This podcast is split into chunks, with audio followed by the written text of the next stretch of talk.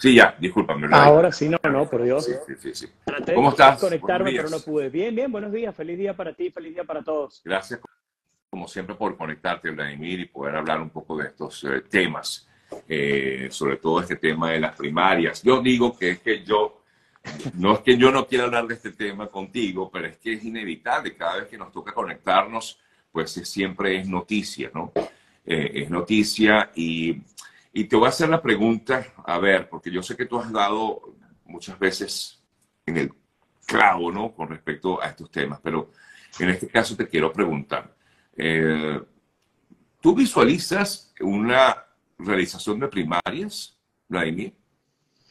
Yo creo que sí, yo creo que se van a llevar a cabo, pero va a ser tan accidentado el proceso que por supuesto van como de costumbre a llevarlas a menos. Y es lo que se ha procurado, yo creo que esta estrategia de la supuesta postulación y designación de nuevos rectores no es otra cosa que una estrategia nuevamente para distraer la atención de nosotros como venezolanos, y lo hemos dicho cada martes que nos conectamos ustedes, Sergio y yo, es un nuevo capítulo en esta novela. Ahora el capítulo se llama Los nuevos rectores del CNE y la semana que viene vendrá otro. Entonces, de alguna manera se nos está distrayendo con este circo de 153 postulados por el CNE, mientras que la primaria pasa a segundo mm. plano. Es decir, queda la discusión de las primarias por parte de aquellos precandidatos y partidos políticos y nosotros como venezolanos nos concentramos en decir o en analizar o en ver quiénes son los que se quieren postular como eh, magistrados o como primeros, mm, digamos, la, jefes del rectores. CNE.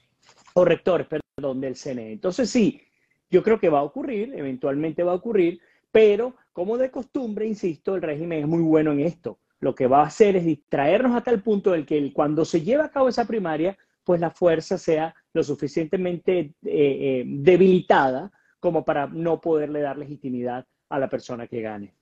Y como ya hemos visto, las eh, encuestas pues dan ganadora a María Corina Machado. Y ya lo decía, no es la primera vez que lo dice, pero ya vienen diciéndolo varias veces varios funcionarios del régimen venezolano, que bueno, que Maracoina está inhabilitada, eh, Vladimir. Otra vez lo vuelvo a decir. Eh, y te quiero preguntar, porque hace dos días eh, esta comisión de primarias aseguraba que iban a tratar de allanar el camino si el que, el que obtiene el triunfo en estas primarias estaría inhabilitado. Em, ¿Cómo se puede allanar el camino para que si el ganador de las primarias está inhabilitado, pueda llegar a ser candidato presidencial? Wow, es, es muy difícil la pregunta, ¿no? Es mucho más difícil es resolver ese problema. Yo creo que si de verdad trabajan unidos, cosa que no creo que vaya a ocurrir, ustedes ya lo saben, pero manejando un escenario en el cual realmente están trabajando unidos, deben manejar planes A, B y C. Y el C, por ejemplo, comenzando por aquel C, viene a darse con una persona que reemplace a ese candidato unitario. Es decir, María Corina tiene que tener, a un, y digo María Corina porque aunque vayan a primaria, ella es la que gana de calle. Entonces, ella debería tener en unión con el resto de los partidos, pero ella liderándolo, una persona que pueda encargarse de tomar la posesión o su posición de cara a una posible elección. Ese es el plan C. ¿Y por qué comienzo de atrás para adelante? Porque pareciera ser el más lógico, pareciera el inevitable, pareciera el que no quisiéramos que ocurriera. Por otro lado, tendríamos el plan B, y el plan B viene dado por qué cosas y qué acciones se pueden hacer para detener una posible elección si Maracorina no participa. Si nuestra candidata o el candidato que gane por, el, por la oposición, por la disidencia en Venezuela, no participa. ¿Cómo hacer para detener esa elección? Hasta ahora nunca se ha logrado detener ninguna elección en Venezuela y dudo otra vez que eso se pueda conseguir. Por lo tanto, el plan C sigue siendo el primero. Y el plan A es justamente de lo que se está hablando en este momento, que es cómo buscar opciones para que María Corina termine siendo habilitada y pueda competir contra Nicolás Maduro, un proceso de elecciones que va a estar amañado, que va a estar robado, que nadie cree en eso, comenzando por la propia María Corina Machado. Entonces, son esos tres escenarios, esos tres planes, mejor dicho, que tendrían que estarse manejando en este momento y que espero que ocurran. Ahora, voy a sumarle algo más antes de ese plan A, B y C, yo quisiera saber qué va a ser la oposición ante un escenario en el que no se puedan llevar a cabo las primarias o se lleven a cabo las primarias sin las mesas de votación y te aparece alguien metiendo un recurso ante un tribunal, ah, ante el Tribunal Supremo de Justicia, por ejemplo, y dice, mira, esto es inconstitucional porque estas primarias no obedecieron al clamor popular y por lo tanto hay que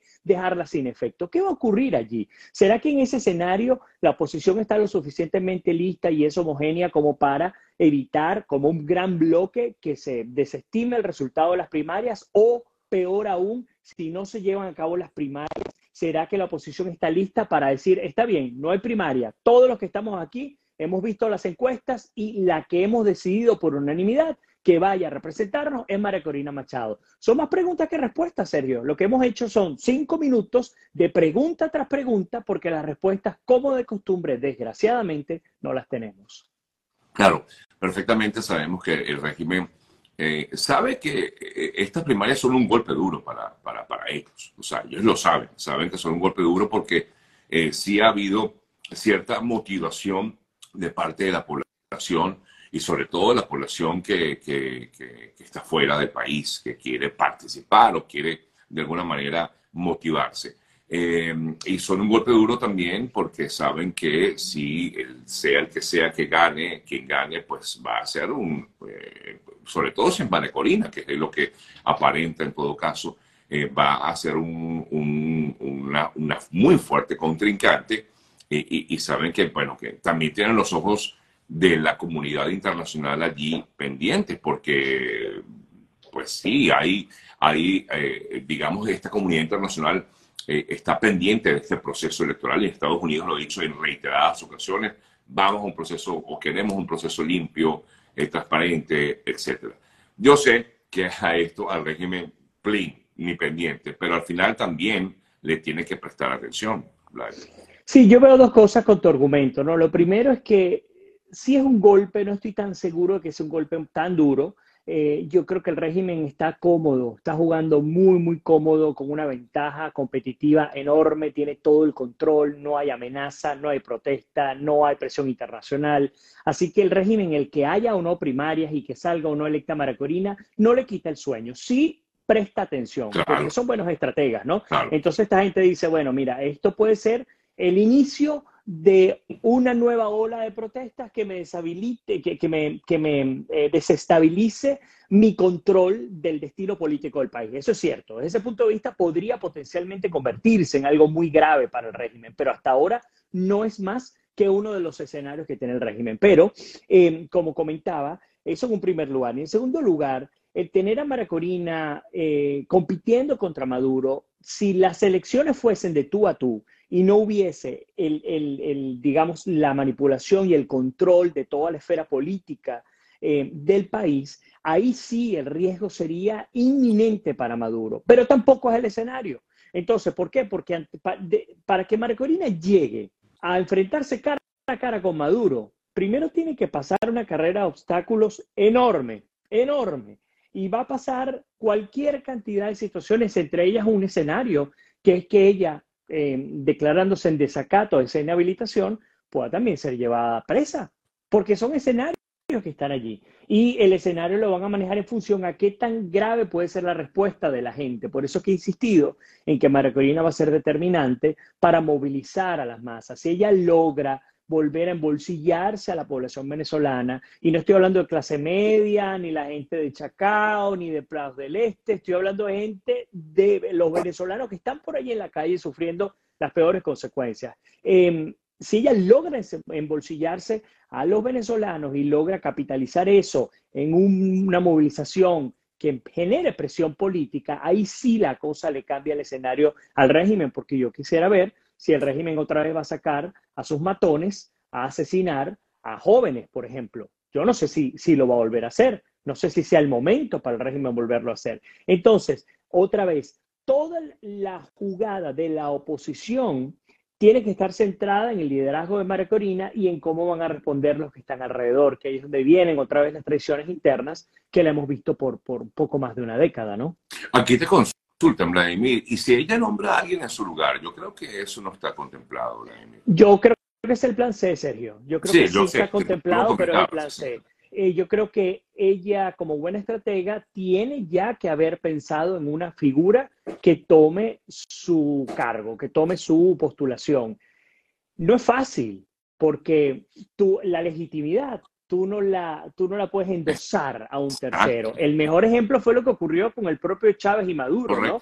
Maduro entra y no, bueno, viene el sucesor de Chávez, pero lo que era un chiste, ¿no? Lo que pasa es que esos chistes mal contados terminan siendo una tragedia. Y es lo que ha ocurrido en nuestro caso. Pero en el caso de María Corina, otra vez, ella tiene esa figura, tiene que ser una figura muy querida por los venezolanos, que yo no la visualizo en este momento, o tiene que haber toda una campaña previa, comenzar a poner a esa persona, acompañar a María Corina muy fuertemente, como para que eventualmente la gente se acostumbre y acepte. Pero igual el costo es altísimo. Y también podemos asumir que esa persona está corriendo riesgo de ser inhabilitada. Y por eso que fíjense que yo siempre digo que el régimen, eh, y, pasa con mucho, en muchos de los casos, pero el régimen es muy astuto y gana en cualquiera de los escenarios. Porque si María si estuviéramos un país donde las libertades son como deberían ser, ella pudiera ir formando ese segundo líder, digamos, que, la, que, tome su, su posición sin temor a que, se la, a que lo inhabiliten. Pero nada más para cuidar a esa persona, para que no la inhabiliten, para que no la lleven presa, entonces tampoco la pueden posicionar ante el pueblo venezolano. Eh, otra vez, el, régimen sigue jugando muy cómodo. Sí, y, por supuesto también sabe que esto puede darse, esta opción de ese plan C, como tú lo, lo, llamas. sí. O sea, sabe perfectamente que también puede. Por eso me imagino que por eso es que eh, salta este grupo de personas eh, para ser postuladas a este, a este Consejo Electoral y por eso es que surgen estos nombres como el del propio Contralor, que es uno de los propiciadores de estas inhabilitaciones desde hace ya un tiempo, y sale como un nombre posible, cuidado y queda como rector, seguramente, ¿no? Claro, pero ¿por qué no? ¿no? O sea, aquí, aquí se premian las, las conductas desviadas y, corruptas de los funcionarios, se premian con altísimos cargos, ¿no? Si no vayan a Jorge Rodríguez a ver, quien llegó a ser presidente del CNE, miren dónde terminó. Eh, en el caso de Elvis, Elvis Amoroso, eh, es una tragicomedia, ¿no? Porque basta con ver el informe que salió desde, su, eh, desde la Contraloría en contra de María, Corina Machado y es un informe prácticamente escrito por el PSUV. Ahí no hay ningún tipo de contenido jurídico realmente y lo discutimos tú y yo aquí en tu, en tu espacio. Eh, así que el ver que Elvis Amoroso se haya postulado, que una figura tan oscura para eh, la administración pública en Venezuela como eh, Francisco Garcés, que estuvo, fue presidente de Metro Caracas, que fue ex alcalde, o fue alcalde de, Los Peques, entre otros, todo el tema de la corrupción que hubo con él, pero no solamente esto, eh, ver militares, altos rangos militares postulándose, ver el jefe del SAIME postulándose, ver rectores que, se, que acaban de renunciar volviendo a postularse, incluyendo los rectores suplentes, tú dices, esto es una ridiculez total. Pero no solamente ridículo es total, insisto, es parte del pan y circo que hemos vivido durante tantísimo tiempo. Hacer de la mofa un estilo de política es muy inteligente. ¿Y por qué es inteligente? Porque nos distraen criticando lo que es fácilmente criticable y por detrás siguen avanzando. Recuerden, siempre lo digo, la, política es elástica, no es, no es estática. Por lo tanto, a ellos les conviene ganar tiempo. Ellos están con este reloj en la mano, esperando que vamos a ver cuántos días están pasando mientras la gente las tenemos distraídas y esperamos a ver el próximo golpe, que el próximo golpe que debe salir cerca de octubre, cuando están las primarias en puerta. Entonces, esa es la estrategia. Es muy fácil pasar dos meses discutiendo sobre quiénes deben ser o no los rectores y si son legítimos o no. Después de que se acabe eso, viene otro capítulo de la novela y será el capítulo de las primarias. Y después de las primarias vendrá otro capítulo que será las inhabilitaciones y dependiendo de cómo se desenvuelva esta tragicomedia, pues veremos qué va a ocurrir en el 2014. Entre ellos pudiera ser adelanto de elecciones presidenciales, que ellos hacen así y las adelantan, eh, o suspensión de elecciones presidenciales o lo que ustedes quieren imaginarse. E incluso, yo les he comentado, un escenario en el que Maracorina la vuelvan y la, la, habiliten, eh, aunque legalmente no hay nada que hacer, ¿no? Pero la, la, habiliten, bueno, le montan tres, cuatro, cinco, seis candidatos a competir contra ella y listo, diluyen el voto popular y otra vez ganan de calle a partir de hechos de corrupción. Entonces, otra vez, y Maracorina ha sido muy clara en esto y dice, nosotros no somos naif, no somos ingenuos, ni siquiera pensamos que podemos ganar legalmente, perdón, ilegalmente una, una elección, y digo ilegalmente porque está controlada ilegalmente por el régimen, pero estamos claros que dependiendo de qué tan fuerte trabajemos y luchemos, podemos estar muy cerca de conseguirlo. Ella no está dando falsas esperanzas y dice, es muy difícil, pero hay que meterle el pecho, alguien tiene que hacerlo, y esa soy yo, y es lo que ella ha comentado privada y públicamente. Sí, así es. Ahora, eh, me llama la atención que varias personas que están conectadas aquí han nombrado eh, o ha vuelto a surgir el nombre de, lo, em, de Mendoza, de Lorenzo Mendoza. Eh, y dice, y si se postula a un hombre o postulan a un hombre como Mendoza, que ya ha manifestado en varias ocasiones que no quiere saber nada de, de, política, eh, pudiera ser esa una carta bajo la manga, Vladimir, aunque no está contemplado, pero te pregunto. Yo espero que no. Yo pero que no. Lorenzo Mendoza no está para quemarlo en este momento. Primero, él lo ha querido, ¿no? Sí, no eh, Pero un Lorenzo Mendoza pudiera terminar como un Piñera en Chile, como un Macri en Argentina, y eso, y eso trae muchos riesgos para incluso un Bolsonaro en, en, Brasil. Cada uno es distinto, yo entiendo, ¿eh? Bolsonaro no era un, bueno, sí, llegó a ser un, un gran hacendado económico, pero eh, digamos, viene de las fuerzas militares brasileñas, pero el caso de Macri y el caso de Piñera son hombres de negocios de, digamos, generaciones completas. Empresarios. Sumamente prósperas, ¿no? Empresarios. Y en el caso de ellos hubo grandes problemas por el tema del timing político. Yo creo que un Lorenzo Mendoza no es la figura para resolver una coyuntura en este momento. Yo creo que un Lorenzo Mendoza, si algún día se llega a postular, que yo espero que sea así, eh, sería la persona para una posible reconstrucción del país cuando ya haya sido estabilizado políticamente. La persona que se postule y que gane, eventualmente manejamos un escenario en el que por obra y gracia de Dios el año que viene hay un milagro, se llega a unas elecciones y estos tipos los agarramos con los calzones abajo y perdieron. El chavismo pierde y, el, y, los militares deciden otra obra de Dios porque es casi imposible que la corrupción es tan fuerte en el estamento militar que ellos se atrevan a soltar el, martillo, ¿no? Pero vamos a asumir que ellos lleguen y dicen, sí, nosotros nos vamos con Maracorina. Bueno, Maracorina va, a mi modo de ver, a sacrificarse políticamente, ojalá y dure todo el periodo presidencial, yo lo veo difícil, no por ella, sino porque es muy grave lo que pasa en Venezuela, pero esa persona que le toque el día después del chavismo es una persona que está clara que va a sacrificarse y que probablemente no dure más de un periodo presidencial y ya, porque la inestabilidad, el choque de poderes y de factores va a ser enorme, incluyendo a la propia gente, porque te digo algo, Sergio,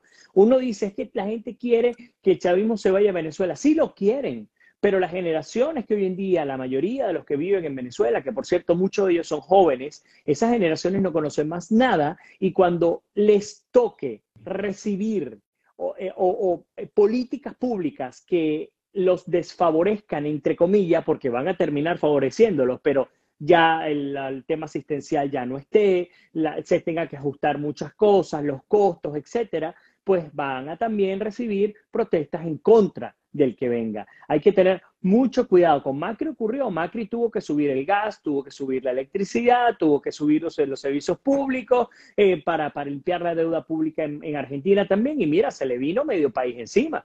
Entonces eso puede ocurrir también en el caso de, una figura como, como Marcorina o como cualquier otro. Así que yo creo que Leopoldo Mendoza un eh, tipo inteligente, Lorenzo, perdón, Mendoza, un tipo inteligente, eh, un tipo, bueno, que empresario de generaciones y de tradición, yo dudo que él quiera hacerlo ahora o nunca, probablemente nunca, a veces es mejor ni siquiera meter las narices en la política cuando tienes un, un, un poder económico tan fuerte, pero definitivamente yo nunca lo jugaría en este momento, nunca, no sé si ustedes están de acuerdo, me gustaría leerlos, pero en mi caso, yo no, yo no quemaría una figura como Lorenzo Mendoza en este momento.